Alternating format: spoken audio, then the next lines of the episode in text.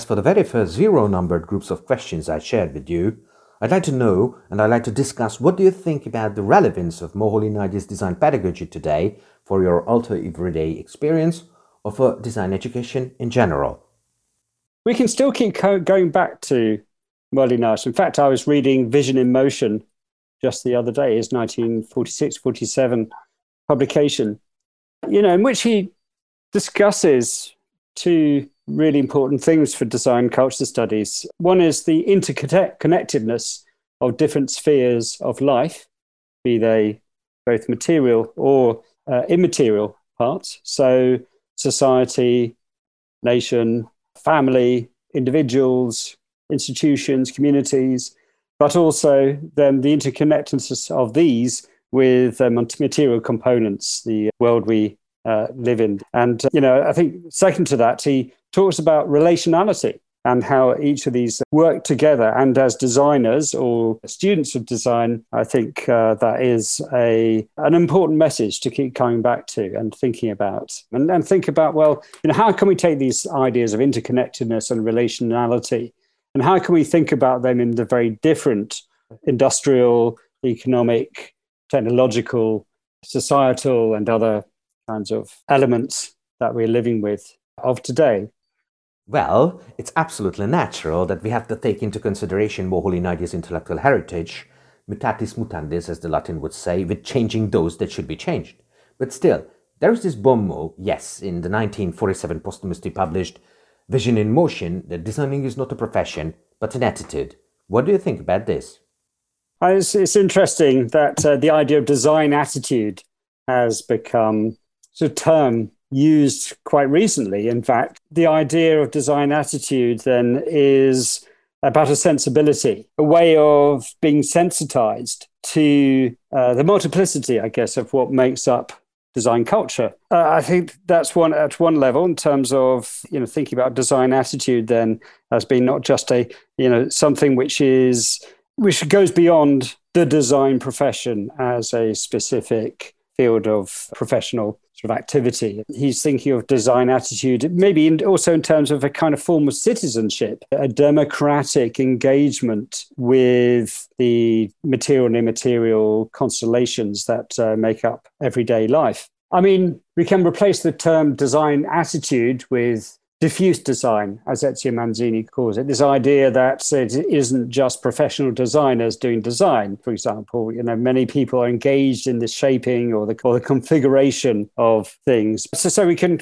perhaps call design attitude uh, diffuse design, might even call it uh, some design culture, living in a period of dominance of design culture. If we compare, for example, to visual culture, the early days when visual culture studies was emerging as a discipline, maybe 20, 25 years ago, there was a lot of discussion about where does visual culture start? And many academics pointed to the you know, 1870s, 1880s, when the idea of the visual became ever more pervasive. So thinking about you know the rise of photography, you know as a as a visual technology, arrangement of cities. So this idea of visuality becoming uh, more commonplace. That's where visual culture in the modern age begins. Maybe we can think about a, a design attitude or design culture as being something which belongs very much to very modern age. This kind of intensification of uh, what design is, where it is, how much of there it is, the I think this kind of shift in the way it's almost kind of a bodily shift. It's a cognitive shift as well. Going back to your question about design attitude, you know, in a sense, I think yes, it's a way of thinking, it's a way of being. I think you know we can push this further then to think about well, what are these ways of being? What are these ways of thinking? How are these constituted? What is the role of technology, urbanization, globalization, I would love to know more about your views on recent of design culture studies as a post-disciplinary endeavor. In fact, I would particularly love to know more of your views on when it appeared, who are the most important practitioners of it, and how you're connected or interconnected to it. Which are the most important centers, if there's any? Yes, well, design culture studies, how did it start? I mean, I think to some degree there are unknown or unrecognized or below the radar elements in this story. And I think it's also therefore, about particular changes in what design is or was at 90s, and a whole set of discourses, I think, outside design itself, which seem to be increasingly becoming increasingly more relevant. From my point of view, my personal point of view, how I came to, I suppose, construct for myself at least some notion of design culture studies came out of, I guess, a frustration with design history as a discipline. I was trained as a design historian in the uh, mid 1980s at the Royal College of Art. And that moment in the mid 1980s, design history was be- beginning to become sort of split into two uh, major camps. One was about uh, the kind of more traditional Pevsnerian camp of telling the histories and the stories of famous designers and architects and maybe design studios and so on. And on the other was this kind of emergent modern movement, and the uh, importance of the modern movement was such a strong imprint into the way which by which design history was uh, done. These are one side. On the other side, there was this growing interest in this thing called material culture, this idea of thinking about everyday consumption, leaving behind the stories of designers and thinking about how this design stuff uh, is used, is thought about, it's domestic meanings, uh, and so on. And I think for 10 or 15 years, there was a bit of a kind of standoff between these two camps in design history. Now, me trying to teach this stuff in, in a design school. So you asked about, you know, people um, in touch. Uh, sorry to interrupt you, but I think design history has gone through major changes since then. Not completely, but it has been changing a lot in a way, as you say, I think design history has changed enormously. I think it's a lot broader. I think it has you know, expanded its purview. Part of the story of how design history began in the 1970s really goes back to this famous report written in 1961 called the Coldstream Report. It was at a time when art and design courses were being sort of considered as being full university degree level studies the story goes that in order to sort of push that through, it was agreed that uh, all art and design courses should have 20% dedicated to more traditional academic studies. This is that, that's the space in which design history began, I think, in the 1970s. Apart from the influence of the Open University, I think in the, there's these early days, the 1970s, there was a kind of greater flexibility and creativity in design history, which I think has come back. Uh, and I think design history itself has also you know suffered from this challenge of what is it there for in institutions? Is it there to service art and design practitioner students, or could it or should it be a autonomous discipline? Design culture studies, for me, I don't think we necessarily suffer that problem because you know I, am increasingly pushing towards this idea of you know design culture studies can also be a practice in itself. Maybe we'll come back to that. Yes, our contemporary world is truly complex, and I'm pretty sure that design culture studies is one of the best means of understanding this complexity. Do you think that there is a common agenda of scholars of design culture studies in the world, or given that it's still an emerging field, it hasn't got a definite common agenda yet? I think the common agenda if there is one, is really just motivated by design in all its manifestations, in all its scales, at all its levels, is something worthy of uh, serious academic study. Other than that, I mean, I think for me, there are probably two things which attitudinally maybe sit in the background for design culture studies. One is this uh, notion, this goes back to Moholy Nagy, in fact. I mean, it goes back to this idea of you know, no object is an island, that all objects are part of complex networks. And so one has to understand those networks in order to understand those individual uh, objects. I think that's uh, the first thing. And the second thing, I think, which relates to this, is that everything and design cultures in particular are in a constant state of emergence, a constant state of uh, change. Because when you've got networks, you've got so many kind of nodes in networks, individual, part, individual parts of a network changes, so that changes the network itself. You mentioned in the introduction of the Design Culture Anthology published in 2019 by the Bloomsbury that design culture studies is historically grounded, but it's much more concentrating on changing the present or creating the future. So it's much more interested in changing the existing situations or creating life words, if you want to use Ben Highmore's Heideggerian approach to it. What do you think about this? Design culture studies is historically grounded, but it's not design history anymore.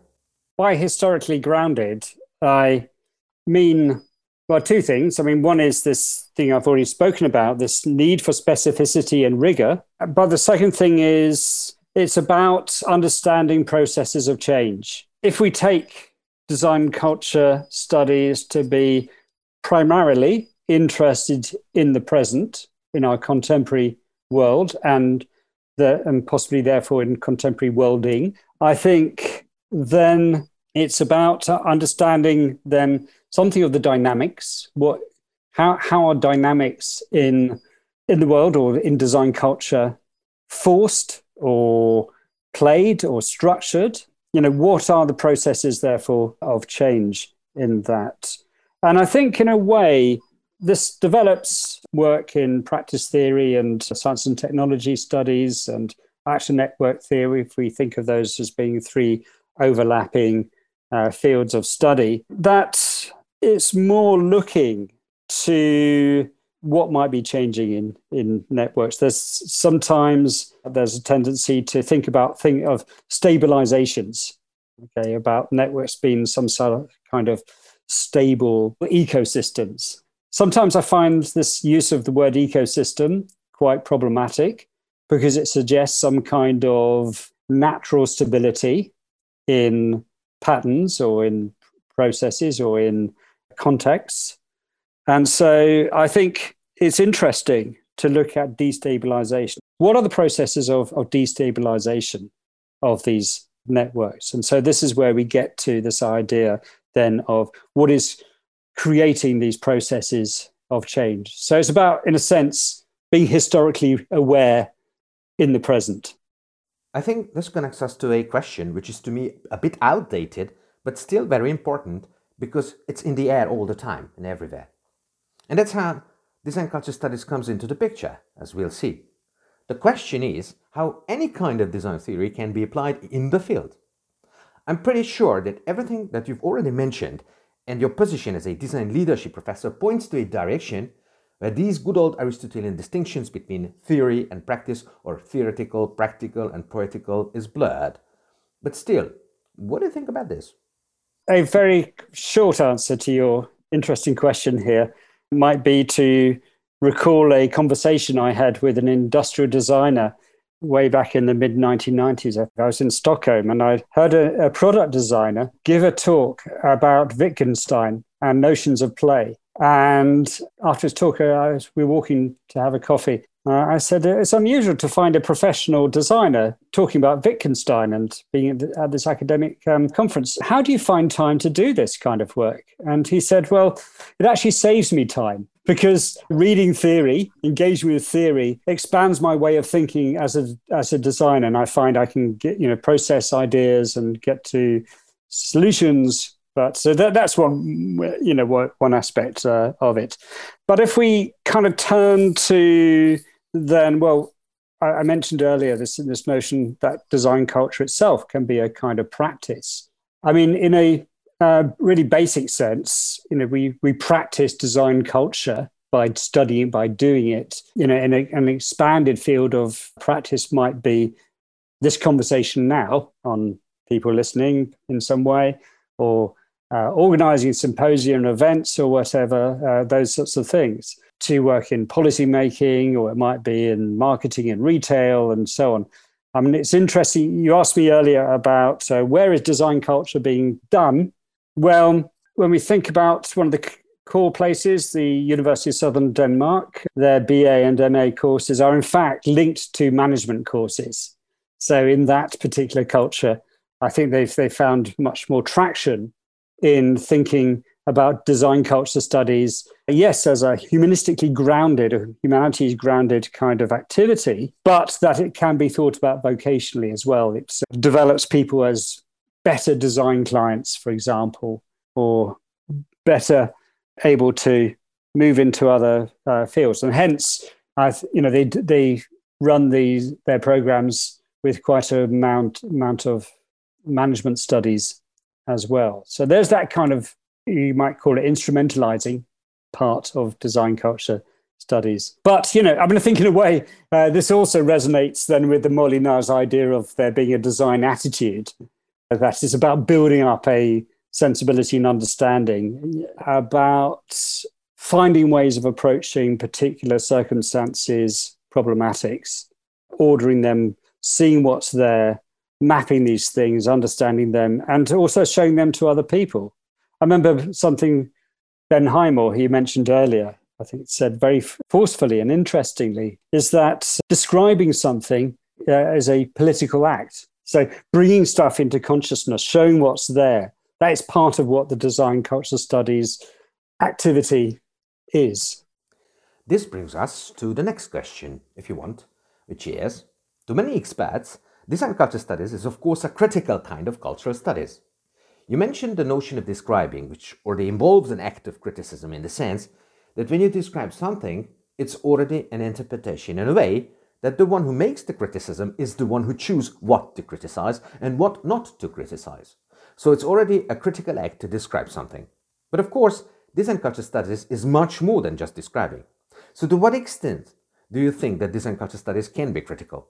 And of course, I'm not referring here to a detached kind of criticism in the ivory tower of academic centers, but to a very practical sense, a sense we've been talking about, namely that of design culture studies as a critical practice.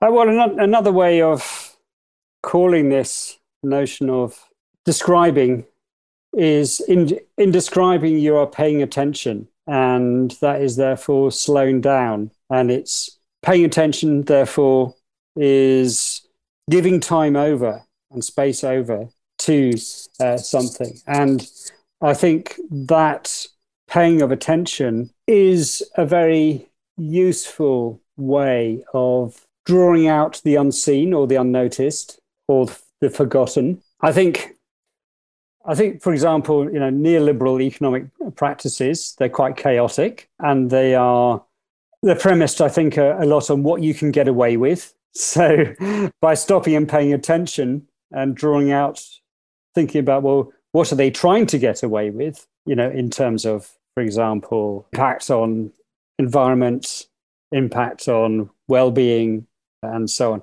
So, so for example, let's take this example of SUVs. Currently, one in every three cars bought in America are SUVs. They're responsible for the second highest rise in carbon emissions globally in the last 10 years. They have much higher injury levels in terms of collisions with um, pedestrians uh, and so on. And, you know, you, when you begin to think about these, these figures and then you think about all kinds of other background activities, the way in which uh, SUVs were regulated or, or you know, subject um, to fairly low safety safety standards because of all kinds of lobbying of the uh, motor industries uh, with governments. Then we begin to see this kind of connectivity between these massive things in our streets and a whole set of other impacts and policies and politics and and so on. And then we begin to think about you know, in terms of you know, consumer psychology. Well, what do these these mean? Well, these mean safety. Why is there this need for safety? And then that opens up all kinds of questions, I think, about you know, the society uh, we live in. And the seeing that kind of connection, I think, is important uh, in this process. So it requires those stopping and thinking and, and studying when you're working with people always active and not always in a very beneficial or flattering sense, people always involved in doing something in the field, I mean politicians, business people, or decision makers, how can you step back? How can you apply this slow understanding of ongoing processes in which we are involved? Is there any suggestion of yours or even strategy to step back and to step in? How to be a reflective practitioner working as a design culture studies scholar? One thing I think to start off with is to acknowledge the temporal regimes. Acknowledge, for example, that often budgets are allocated or policies are made according to particular uh, timeframes. and policy cycles or budget cycles and so on. And then think about, well, how is that then constructing certain kinds of policy making or certain kinds of budgetary thinking? I mean, this is a really tough question you've, you've placed here, really, because to some degree, I think it's it'd be too stereotypical to say, oh yes, we academics have, you know, we're the ones who have this time to sit back and read and think and reflect. Whereas in fact, I think most academics uh, will agree that they are caught up in these cycles and this relentless speed of things. The second thing here is to recognize also that we are working in different temporalities as well, either at different points or sometimes at the same time as well. Think about what the relationship between those, the slow and the fast, for example, or the medium might be. I, I was having a conversation yesterday with some students, and we were talking about this issue of activist design. Uh, there's this call for doing slow design, for you know stepping out and being involved with, say, the slow city movement or the transition towns movement, and these sorts of things, and stepping out of this kind of relentless pace in a fast pace of uh, contemporary commercial uh, design on the one hand. On the other hand, the reasons for doing that, for needing to slow down, are incredibly urgent. And so, how do you make that transition? And I think that's going back to this question of processes of change, thinking about, well, how do you transition? You know, what are the structures? What are the resistances? What are the opportunities for transitioning between from one temporality to another. That sounds really perhaps very abstract, but if we begin to then think about, say, in ordinary work times, uh, times, how is our week or day structured? Are there other ways of uh, thinking about these things? How do you make those sorts of changes to a different uh, way of uh, working? It's a big challenge for me as well, and it relates to the publish or perish issue naturally. Maybe we are writing too much or publishing too much because we have to survive. We have to live in this scientometric world, if you want. This leads us, I think, to another set of questions to the problem of this humanism versus posthumanism issue. I don't know whether you remember the conference last year to which we invited you to be one of the keynote speakers together with Richard Shusterman and Patrick de Vlieger. Ákos Schneider, one of our PhD candidates, gave a talk on design and posthumanism.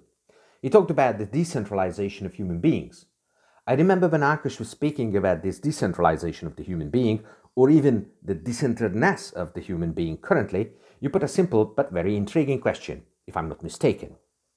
How can we imagine social struggle if we think of a human as an aggregate of information and viruses and other bio stuff instead of someone who is responsible for her or his deeds and still in the possession of the understanding of her or his world?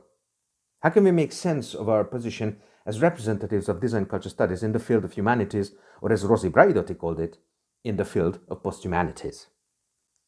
I'm not a massive, by any means, expert on this. It's all kind of quite new to me as well. And actually, you know, your conference, which I was so pleased to be at, opened up some a lot of new thoughts for myself as well. And I think there's two sides, two parts: the post-human, post-human, or posthumanism, one is in this kind of Donna Haraway cyborg sort of idea of we are not necessarily all ourselves.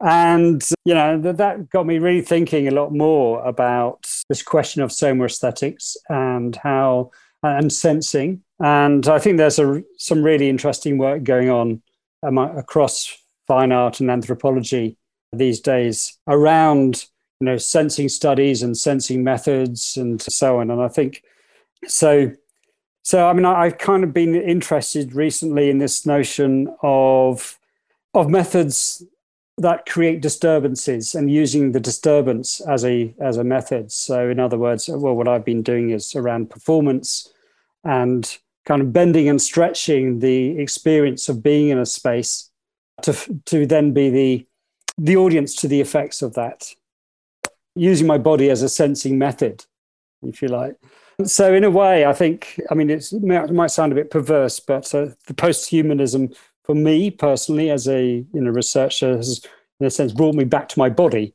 Perhaps maybe even more anthropocenic than I was to start off with. Um, and, and, then I, I, guess, yes, then there's the question of the second thing. I talked about one area, post-humanism, which is interesting for me. Perhaps the other one is this question of the more than human that we were talking about within the conference as well. And going out of the body and thinking about, yes, these other things, the virus outside, which becomes the virus inside, uh, and so on. And I think Intellectually and possibly ontologically, that's an interesting point to be currently in the context of the climate crisis and thinking beyond the Anthropocenic. I, however, you know, the historian in me does kind of want to think, well, it's us who got here, us here in the first place, as in the human. And what is it? what what is it about the human that has got us into this mess in the first place?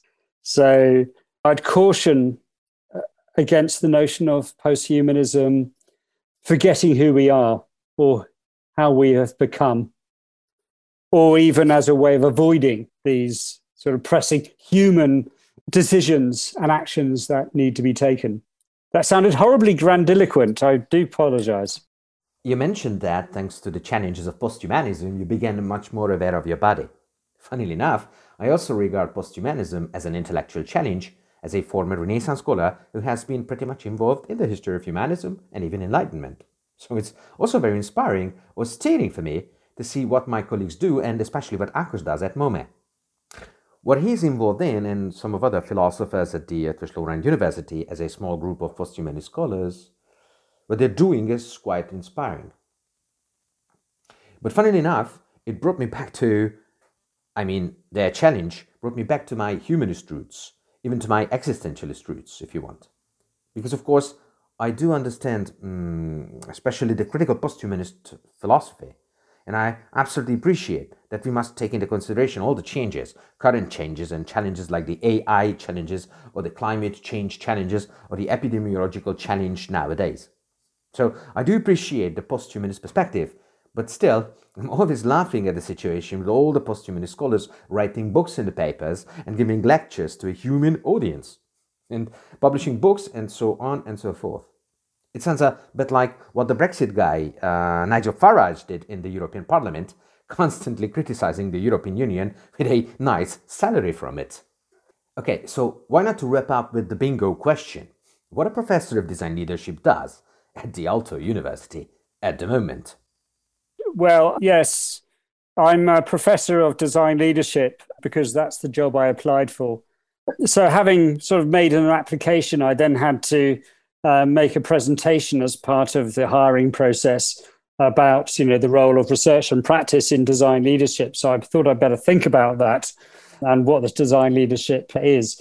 And I managed to create a very broad definition of design leadership, which was that design leadership is about the uh, creation of new forms of design and designing or the creation and or the creation of the conditions in which that might happen and I, I, think I probably do more of the second of those things than the first. I probably don't do any of the first. But the, the second of those things, perhaps through design culture as a lens, in other words, or setting up situations where questions are raised, uh, which might lead on to thinking about new objects of design, new processes of design, new publics, uh, and, so on. So, I mean, those settings, uh, those situations that one sets up might be writing a book, it might be creating an exhibition, it might be running a salon, a discussion salon, it might be working with students on a project uh, or whatever, out of which perhaps some new ways of thinking about what design is or the uh, design object might be happens. So it's a kind of uh, perverse form of leadership from the basis of followership, as in uh, study and thinking, working with others, being helped by other others as well to understand what design is doing as a basis to then find gaps or trajectories or possibilities or responses in design. Okay, Guy, thank you very much for this discussion, and I hope that we'll see each other soon after this terrible lockdown period.